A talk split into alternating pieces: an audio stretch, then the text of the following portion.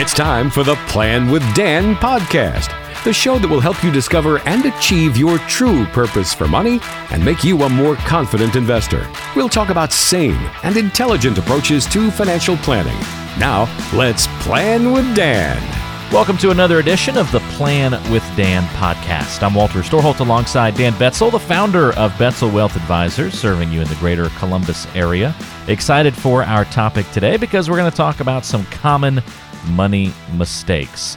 Uh, these are going to be some really important items to make sure that you're not making these mistakes because they can have some really detrimental impacts on your financial plan. And I think that's really before we even get into the specifics of these, Dan, that's the thing to underscore is sometimes even the smallest, most common mistakes can have a big impact. And that's why we got to make sure we address these things. You know, that is so true, Walter, and I'm really looking forward to having this discussion today. Should be a lot of fun, so let's jump right in and we'll great. we'll get the annoying one out of the way first. How about that? We'll get, okay, that sounds great. We'll get the conversation about taxes over with early. That's a common money mistake when people ignore the future tax implications of their retirement savings. How often do you see that? Since we're calling these common money mistakes, is that something that's happening on a weekly basis when people come into your office for the first time? You know, Walter, that is so true, and it's really not their fault. I mean, I think the entire industry that which I'm a part of, we've told people for years and years, you know, hey, defer your taxes, defer your taxes, defer your taxes, and people have done that. But as they get closer to retirement, it's like, oh my gosh, you know, all of my money uh, is now taxable. And so when they retire and they go to pull the money out, uh, they suddenly find themselves uh, having to deal with this, you know, ticking tax time bomb that, mm. that we've created together. Yeah, that's very true. And and when you create this ticking tax time bomb, you're kind of left with this feeling of, all right, what do, what do I do with this thing? And a lot of people, I think, just sort of stick their head in the sand and don't want to think about it. But that that's the wrong choice. No, that definitely is. And so, you know, if you're interested in learning more about it, I actually co-authored a little booklet you can download from my website. It's Secrets to a Tax-Free Retirement, and it it tries to help people walk through this issue, uh, you know, step by step, and some things they can do to eliminate or at least to mitigate, you know, this tax liability that's unfortunately something we're all going to have to deal with. Yeah, that's important. All right, so that's the uh, one common money mistake to keep your eye on future tax implications and ignoring those. Starting Social Security too early, we would have to throw into the list as well. A lot of people make mistakes when it comes to their Social Security, but the most common one is you know you get to 62, you want those extra funds, and so you you turn on that stream. Yeah, you know, and the problem with this particular uh, issue, Social Security issue, is that for, you know it has to be looked at in your individual basis. I mean, if if you're a family and that additional income is going to really enhance the quality of your life, then maybe you do want to turn it on early. But for a lot of people, they might be much better served to wait until you know until you reach your full retirement age, you know, uh, your, your FRA as they call it. And a lot of people don't realize that if you take your Social Security early, it's also going to impact your spousal's Social Security benefit. Um, and then even to tie it back to the first question, you know, about what's going on with Social Security and taxes. A couple years ago, you know, Congress uh, promised they wouldn't mess with our Social Security, and they didn't. However, they did make a portion of your Social Security taxable in a lot of situations. So in a sense, they they really did mess with your Social Security. But it's a big issue that needs some attention and some time. I guess we have to be careful with Social Social Security, Dan, because sometimes we try to downplay Social Security and talk so much about how well you can't rely on Social Security to be your your source of income in retirement, and that's not going to be enough for you. But we also can't downplay it too much because it's still going to play a role. It's still going to be a part of the overall plan. Absolutely, and for a lot of people that no longer have pensions, you know, it's the foundational part they can rely on every month, and so it it certainly plays a pivotal role. And you owe it to yourself to take some time as you reach retirement to sit down with someone who truly understands all the Social Security benefits and options and can walk you through that. It's really important. We're talking about the common money mistakes that we often see Social Security, tax implications being ignored, certainly two things on the list. This is a, a very common one as well, Dan, and that would be focusing on returns instead of focusing on income, worrying about the percentage of your return, I guess, instead of the dollars that are actually going into your pocket. You know, that is such a great question. I'm so glad you asked because, you know, there's basically two phases of wealth accumulation. You know, when you're working, you're trying to accumulate wealth, and your portfolio returns important. Volatility may not be as important, but as you reach that retirement age, the rules change. And so the actual return is not as important as the volatility. And I, I actually have a story I tell all my clients. You know, there's two brothers that retire on the same day you know, one's name's Hans, one name's Franz. They both have a million dollars, and they're both taking out fifty thousand dollars a year. Now, brother one, you know, Hans, he has an eight percent rate of return, and brother Franz has a six percent rate of return. Which portfolio do you want? Uh, what would you say, Rob? What would you say, Walter? Which do you want? The eight percent, right? Of course, you would think that. But of course, the 8% has more volatility, more up and down. And as you're pulling your money out, at the end of 10 years, Hans, who's getting 8%, he has 908,000, but Franz, who's only getting 6%, but not as much volatility, he has 1.244 million. Wow. A little bit counterintuitive, but it, makes a lot of sense, doesn't it? It does. So basically, if I'm focusing on on the returns, I, I guess that's kind of like the old example of if you have $100 and then you the market loses 50%, and then the next year gains 50%, you think you're back to $100. You've lost no money, you've had a zero return.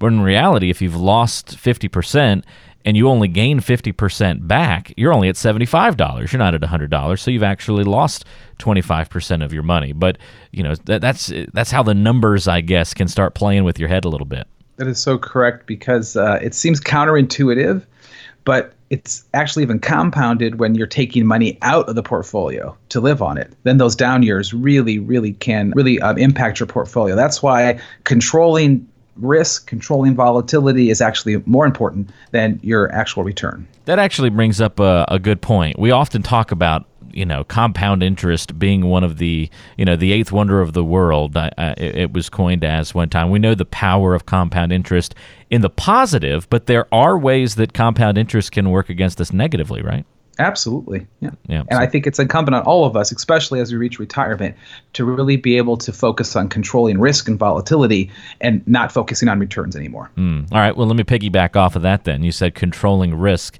That makes me think of another common money mistake, and that's when we see people being way too aggressive with their investments. Or I guess the other end of the spectrum, it could still be a mistake to be too conservative as well. You, you don't want to be really at either end of that spectrum. I think that's really true. Uh, you know, you have to take the time up front to make sure that your portfolio reflects, you know, your true risk tolerance, your true time horizon, and your true financial goals. And don't let yourself be influenced, you know, by current, you know, economic or geopolitical issues that might be out there that might be impacting the market because you you have to look long term. And I meet with people all the time, you know, that have been way too conservative, and uh, now they're getting close to retirement and they really haven't been able to create the amount of say of wealth that they want or they're going to need and on the other end of the spectrum you have people you know that have been so aggressive with their portfolio taking so many risks and they've changed their investment portfolio so many times that they've robbed themselves of the true power you know of just participating in the market long term with a financial uh, risk tolerance that you can manage through all types of financial conditions. It's really important to take the time up front and to get really clear about what is best for you. Definitely something to remember. Yeah. We also, yeah. Dan, need to make sure that we're paying attention to where we're getting our information from, particularly when it comes to friends and family, because we take advice from friends and family on how to invest, just like we take advice from friends and family on how to live the rest of our lives.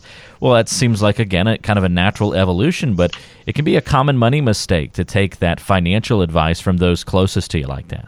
Yeah, um, that's a really common conversation I have in my office. You know, you come into the office and trying to compare your unique situation with someone else's unique situation. It's kind of like me if I'm taking a walk and I run into somebody and they're talking to me about the medicine their doctor has prescribed for them. I mean, it's that that medicine has been prescribed specifically for them and for their unique situation.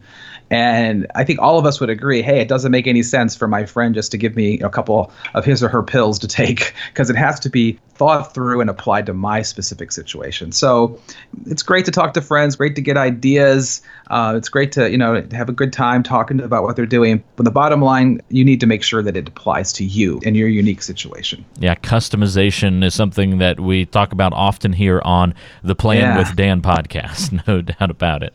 Uh, not recognizing how expenses are going to change in retirement is a common money mistake. And a lot of people think that those expenses are just going to be automatically less in retirement, but we're finding out more and more these days that that's not the case. You know, I love having conversations with people as they're preparing for retirement, you know, and I ask, what percentage do you think of your current income that you're going to need? Most people say 75, 80%. But as you said, Walter, the research shows us really clearly. Uh, Dan Ariely, in a great book he wrote on behavioral finance, actually, most Americans are spending close to 120 to 125% of their pre-retirement income in retirement. And you know, and why is that? Well, you know, things you put off your whole life. You want to travel. I have a I've had I have great clients who just purchased a Winnebago and I'm enjoying getting their pictures as they're traveling across the country. Well, that's expensive. Uh, so you really need to think really, really systematically and clearly about what type of retirement that you want to have. And it may very well be that you're going to actually spend, at least initially, for the first several years, more money than you did while you were actually working.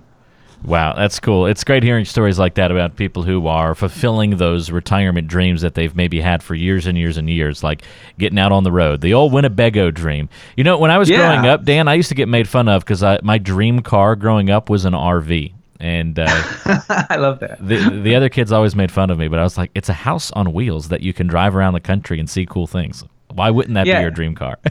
you know, you know, and traveling, or you know, I have clients just uh, they're, they're spending um, the entire summer. They rented a, a, you know beautiful condo out by their children and grandchildren because they want to spend the you know entire summer with their children and grandchildren. It's just fantastic. Now that's not cheap, but it's wonderful they get to do that. Yep, absolutely. Uh, I guess you know we were talking about how taking advice from friends and family can be a common money mistake. And so you're like, all right, well, I'll turn to the internet because I have just a wealth of information at my fingertips. I've got Google, I've got all sorts of news websites. I can listen to radio shows, podcasts like we're doing, uh, TV shows, all the like. But that can lead to paralysis by analysis from um, information overload, where I guess the consequences of that of are what? You're not able to make decisions. You're just too overloaded. Yeah, that's I think that's really really common, and not just in the financial planning world, but actually everywhere. I mean, I've had some conversations with my doctor about things I've read, you know, about you know controlling your cholesterol and controlling your blood pressure, and and she's pretty funny. She says to me, you know, like, well, when you get that license to practice uh, medicine, why don't you come back and talk to me? Uh, so I think I think it's really interesting because, I mean, I had a, a couple stitches, and I was looking online about how easy it would be just to rem- remove them myself, and I was telling her I was thinking about doing that, and she just like looked at me like you know, are you crazy? Oh my um, gosh. And and I and I think wow, that's you know I can understand people wanted to do that, you know, in my profession as well, because it just seems you know if you're curious and and there's so much online, but but there's a difference between knowledge and then wisdom, you know, and wisdom is like being able to take that knowledge and apply it, you know, directly into your into your own life, and it's all about creating peace of mind, and I just think you have to get really really clear about your objectives and your goals and uh, yeah, so I'm all for like looking online, and educating yourself, but when it comes to actually um, putting together a plan that's going to take you and your family to reach your financial goals, just don't think the internet's going to be able to cut it. I, I have to jump in here with a story, Dan. And When you talk about yeah. the you know medicine and the doctor, and then you wanting to remove stitches on your own, that kind of thing. I, I, when I had uh, when I had knee surgery, you know, it, it's it's been a you know many many months now, but when I had knee surgery, I guess about uh, you know a year and a half ago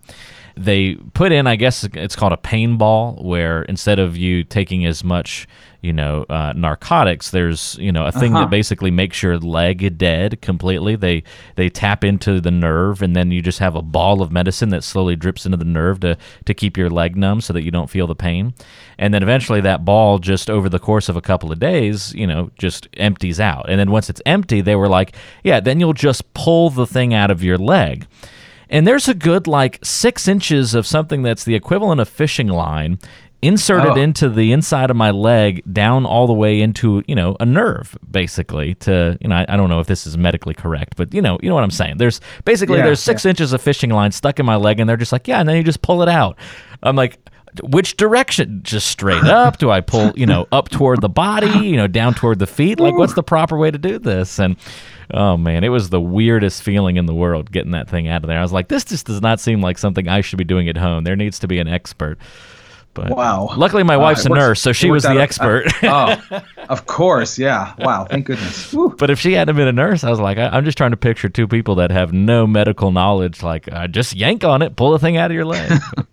uh, stuff like that always uh, wow. Make, wow, wow, wow. Ma- makes me laugh a little bit. But uh, yeah, paralysis by analysis, uh, definitely something that's more and more common these days. We're talking about these common money mistakes, and I think there's two more, at least for now, worth mentioning, Dan. And impatience is something that we've got to mention. And if you're impatient with your investments, it's going to lead to trouble. But but why? Put that into you know terms we can understand. Why is patience a virtue specifically when it comes to money and retirement? Yeah, so you know the, the Dalbar Institute publishes uh, every few years uh, some fascinating research. They say the average American changes their investment philosophy every three and a half years. I mean, three and a half years is not even all the way through an investment cycle. So I tell clients, you know, you really need to understand the what we call it's kind of a technical term, but I'll explain like the upper and lower confidence levels of your specific portfolio.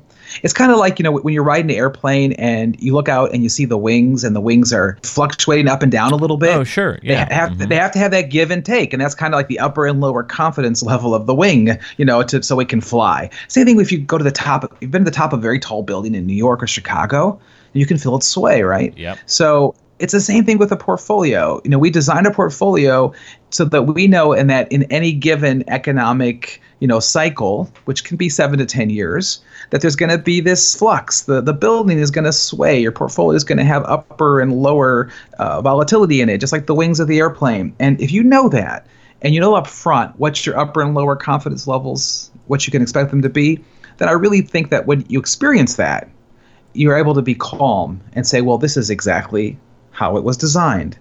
It has to have some flux in it, just like the wings of the airplane. So um, you have to be patient, but I think it's not necessarily the client's fault. Often no one's explained that to them. Yeah. And once they understand that, it really goes a long way to making you feel comfortable and able to take the long term approach to get you where you want to go. Well, I think the example of the plane is uh, is certainly a good one. I can really visualize that. All right, one more common money mistake, Dan: having an undisciplined investing approach and undefined goals for your financial future. So let's end on a positive way to frame that question, I guess. And rather than talking about being undisciplined and undefined goals, how do we define our goals and how do we make sure we are taking the disciplined approach? Yeah, you know, when I when I'm asked this question, I think about uh, when I go shopping versus when my wife goes shopping. So about six months ago, we moved. Uh, to Gahanna, to, to condo, and we absolutely love it. And one of the things we love is we can walk to all the different kinds of stores. There's a really cool uh, farmer's market right across the street. And I know that when I go over there, I just go over there, especially if I'm hungry. I kind of walk down the aisles and I see what looks really good or what looks on sale if I need it or want it or not, and I put it in the cart. And I get home and I don't really know what to do with any of it. Now, when I go with my wife, you know, she's very disciplined. She knows what she wants to cook. She has recipes on her phone, and we go up and down the aisles and we pick those exact things that we're going to need in order to create the meals that we want. And I just think it's pretty much like like investing. Sometimes clients, you know, they've gone through 20, 25 years, this advisor, that advisor, they read this cool article, and they just have a hodgepodge of stuff, you know, in their financial shopping cart. And they really haven't done it you know, with clear defined goals for what they want to create at the end. And uh, so it's sometimes just really useful to sit down with somebody and help you put all that in order. Maybe reallocate some things, maybe move some funds around, and to make sure that you're going to put in your financial shopping cart what you need to create that, you know, retirement meal that you and your family want.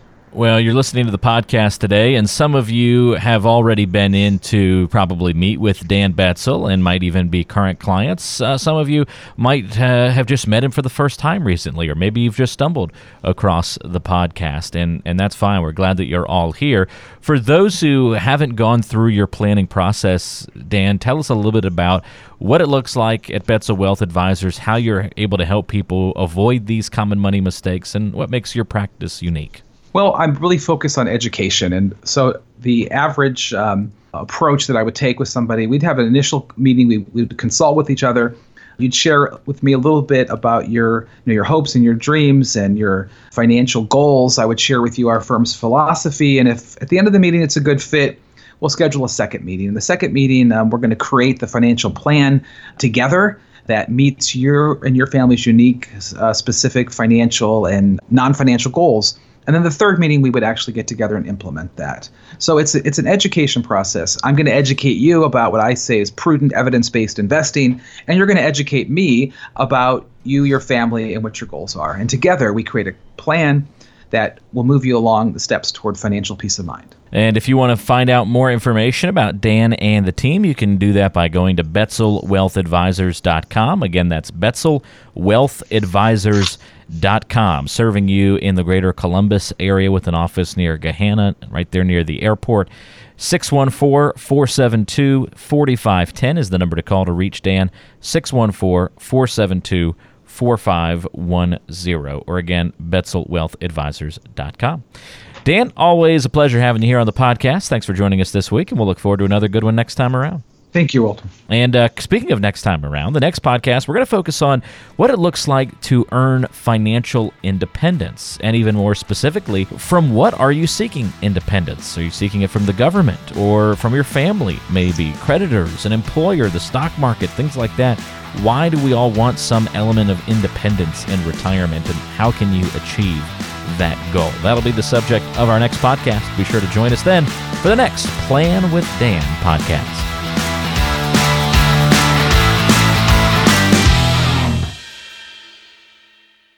Fee based financial planning and investment advisory services are offered by Betzel Wealth Advisors, LLC, a registered investment advisor in the state of Ohio.